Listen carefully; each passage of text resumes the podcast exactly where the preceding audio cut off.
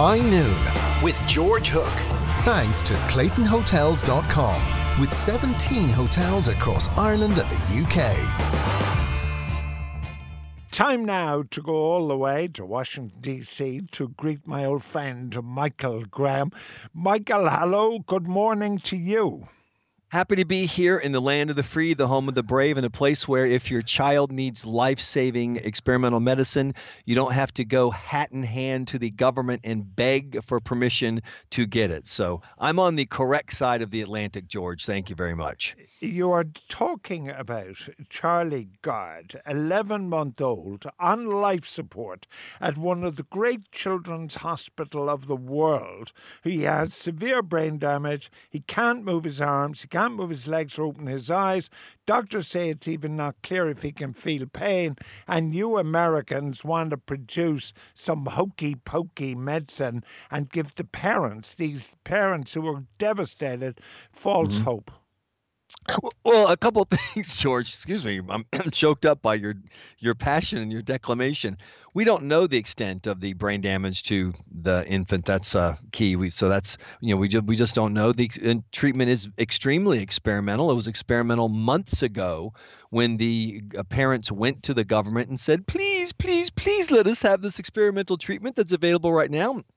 And it took the government so long for the bureaucrats to make a decision that the the conclusion was, oh, sorry, it took too long. It's probably not going to work anymore. There's been too much brain damage. You can't have it. But I just wanted you to think of that for a second. Nobody's asking the government to pay for anything. No one's asking the government to guarantee anything.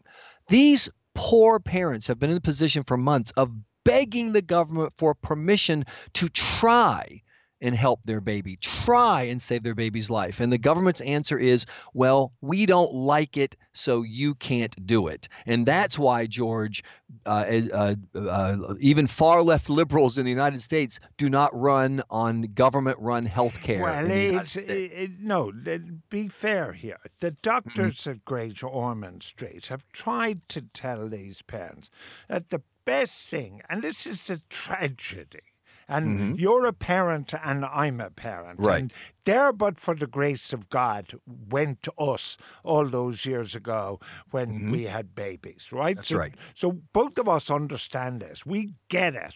And we know the hope that runs deep. Maybe I can do something. But the doctors at Great Ormond Street are saying, and this is one of the great children's hospitals of the world, they are saying, look, this isn't going to work. We're trying to mm-hmm. save you further heartache. You've got to let go and let this child die.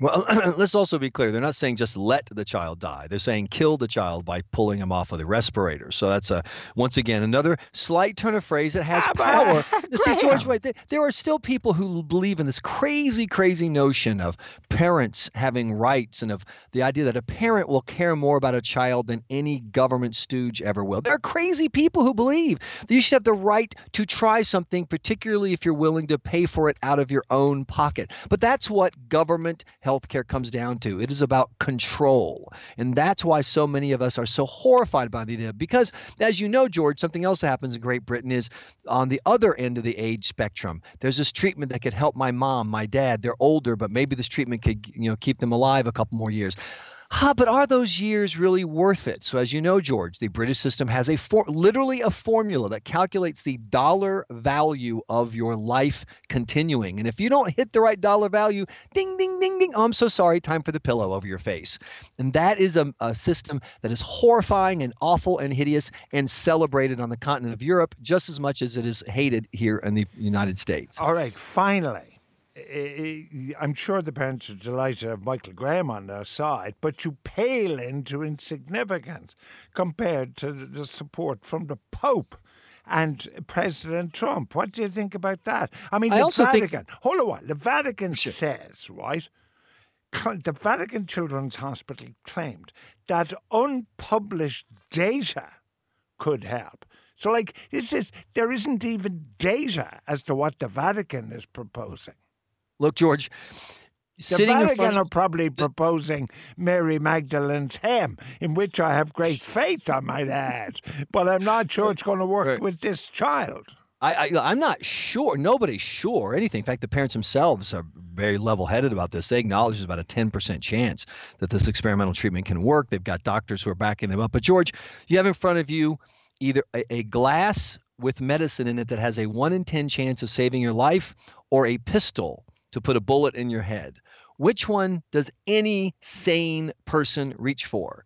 But see, the government of Great Britain isn't uh-huh. sane because they know this isn't about a child. They could give a crap about this child. This is about the system, keeping people in mind that your right to health care goes through them and that you're only entitled to the health care right. that the government says okay. you have. But then again, George, you would know all this if uh, you were, you know, part, if you got your information from modern technology, but you're the go down to the library and pick up the yeah. weekly magazine guy, Correct. which is why you're probably thrilled. I want to tell you about libraries before you go off another rant, Graham, right? I gave you unparalleled freedom yes, on the Charlie Gard issue. My parents both left school at 14. They were educated at the Cork City Library. I was taken to the Cork City Library to sign up for the Children's Library at seven. And as a result of that library, I'm able to uh, write an article because I know about full stops and commas, and I'm able to run a, a, a radio program because of what the library taught me. Therefore, I am over the moon, with, to use a great footballing phrase, that Boston is spending millions on upgrading its library. Congratulations, Michael. Yeah, this uh, is uh, great news. $102 million to renovate Great. a bunch of obsolete buildings that serve no practical purpose in 2017. I also hear they're going to be updating their pay phone booths as well, George. And there's going to be a brand new city owned eight track tape store so you can get your favorite Graham, country Graham, on your eight track come tape. on. You, this is your style. You know, this is why you're wasting your time in American radio. you should be in Irish politics. You, you get off the subject as fast fast as you possibly can. The thing is, let's look what you're opposed to. Right. You're opposed to books, right? So no doubt in 1930 something you would have been out there with the brown shirts burning the uh-huh. books, right? Right. Yep, secondly, secondly, you're opposed to writing. Incredibly, you're actually opposed to writing. No doubt, eh, on eh, all you watch every night is Planet of the Apes, where only the gorillas speak and the humans don't. You're you're a luddite, Graham, and, of the worst possible kind. I have to tell you, of all the things that I expected to come out of this conversation, George, me being called the Luddite is truly hilarious. Obviously, your argument is that if the government doesn't provide books, there are no books. That's idiotic. And the, the even crazier idea is that libraries have any connection whatsoever to people's access to books because obs- libraries are obsolete. You want to help poor people have access to uh, written content? Give them all a Kindle and send them home. We don't need big buildings full of printed pieces of paper, the latest technology of the 19th century. We have the internet. We, we have, you can, I read, I, I read uh, three or four, uh, I'm exaggerating, but I, I read least a book a week. I read them all on my phone, like the vast majority of people under 50 do no, already on their phone you, or their tablet. The, no, the problem with you is the last two books you got from the library you haven't colored in yet, and it's driving you mad. Like I, I can't remember the last book I got no, from the library. Stop the, the, you give somebody a Kindle, they have to buy the books. The point is, they go to the library and they can they can get electronic books if they want to. But you're probably the only person who would sort of say, you know, those Dead Sea Scrolls we found from two million years ago. We don't need them anymore. We can put them on a Kindle. George, Why don't see, we burn up the Dead Sea Scrolls? You're a pain in the butt, Graham you're you've got the analogy wrong. I'm fine that the Dead Sea Scrolls were written 10,000 years ago. What bothers me is that you want to keep us in the scroll writing business today. There's no reason you can't give low income people a Kindle and a monthly allowance of books. And by the way, I would love it if it were in fact the case that we were swarmed with uh, low income families who were desperate to sit around and read uh, Jane Austen in their spare time. Of course, that's not what happens. What happens at libraries, people go there to sit around, surf porn, hang out with their friends, uh, you know, uh, you know, uh, uh, go to uh, gaming websites because this is what people. The reason why you're poor is because you don't have the initiative to get up and get the information that you needed to uh, improve your economic fortunes in the first place. Graham, you're you're incredible. You're against the poor. You're against the unemployed. You're, you're against a, like you just want a world of Republicans and you know who are all going around the place getting tax breaks from the president uh-huh. and are worth a fortune. Like right. the library. Like what's going to happen me in 15 months from now when I retire from radio and I'm all alone. Lovely Ingrid's gone off to play bridge or whatever she does, right? I can zip off down to the library. I can meet a few more old cronies who can't remember what day of the week it is, and we can read the daily paper. And you want to deny me that. And then you want to deny poor people that option. You uh. just, you're unbelievable. You're the most heartless person I have ever spoken to on this radio program in the last 14 years. Well, George, I love the idea that you're asking the taxpayers of Ireland to give you a place to hang around with because you can't make friends. Meanwhile, the rest of us will be at the pub, we'll be at the Starbucks, we'll be at the coffee shop, we'll be at the park, we'll be at our friend's house. We'll be doing what human beings have done always, which is getting along fine without uh, our neighbors being forced to pay for us to have to have a big obsolete building full of uh, filing cards in the Dewey Decimal System. Now there's another shop down the road from you, from your old stomping ground in Boston. They're going to ban pet shops. It's, this is this is about. I'd be prepared. I'd be prepared to close the library in a trade-off for closing pet shops. I just want to point out to the fine News Talk listeners, I read George's mind on my Kindle. I did not have to go to a library, in fact, to do it. Um, so, yeah, so here's the deal. Across the country now, about 150 cities have made it illegal for people to sell dogs or cats unless they got them via rescue. In other words, you can't get them from a breeder, which is the normal way to buy a puppy or a kitten is through a breeder. But Cambridge, Massachusetts is going one step further. They want to ban all pets except fish. In other words, they want to liberate the guinea pigs and the rats and the lizards and the turtles, all to advance the cause of animal rights. The crime of selling a turtle, you know, shall be uh, ended in the uh, humanist yeah, era they, of they the Cambridge should, They should do all this. They should ban pet shops. So I mean, why? They, because this little girl goes in. It's her tenth birthday. She says, "Mommy, right. buy me a puppy." Mommy then right. buys a puppy. Nine-year-old suddenly discovers the puppies aren't actually like toys. You have to wash them and clean them and feed them and do all this. So exactly. eventually, nine-year-old does nothing. But suddenly, mommy has to look after puppy, and then eventually, puppy gets abandoned because puppy's too much work. And then puppy's wandering around the street looking for my ankle to bite. And there are now dogs passing messages amongst themselves. Look out for Hook. Bite yeah, exactly. And anyway, furthermore, furthermore, pachyderms should be banned from these pet shops as well.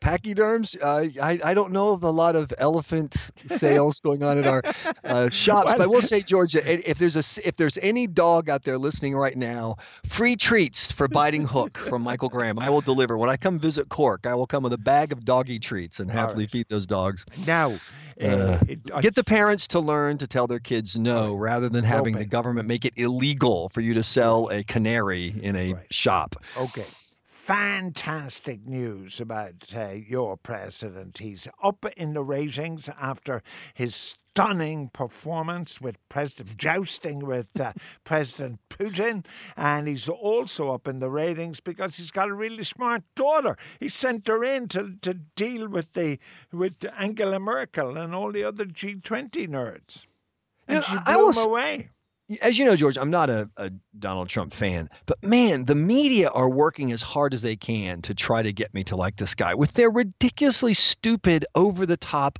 you know, attack coverage of him. You know, he's he gives you plenty of things to legitimately criticize. You don't need to go crazy because he allowed Ivanka Trump to sit in for him, and which now, of course, we know from Angela Merkel was, you know, everyone was cool with that. Uh, the the other thing over here, George, people were uh, talking about uh, he was in a meeting with Putin, and they were trying to end the meeting, and they sent Melania Trump in to end the meeting. What does that president think? I'm like, what are you? Are you kidding me? First of all, as a married guy, I always do whatever my wife says, so the meeting would have been over. Second Secondly, as just a guy, I definitely do whatever Melania tells me to do. So I'd have been hasta la vista. No, but Putin, eh, I gotta they, go. Yeah, but the main point is they can't. Eh, what is happening? It's not with you.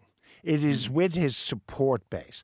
They are making his, they don't realize they're actually making his support base stronger and yes, stronger absolutely. and stronger because everybody for, is, who voted for him is absolutely teed off as being described as a moron for voting mm. for him. And sure. so, in fact, the loony left, liberal media, is in fact doing what they don't want to do, right. which is copper fasten a second term term for President Trump. And on I, that note, I will leave you to pet your comfort pachyderm, which I know you have in your back garden uh, in moments of stress. I'll talk to you next week.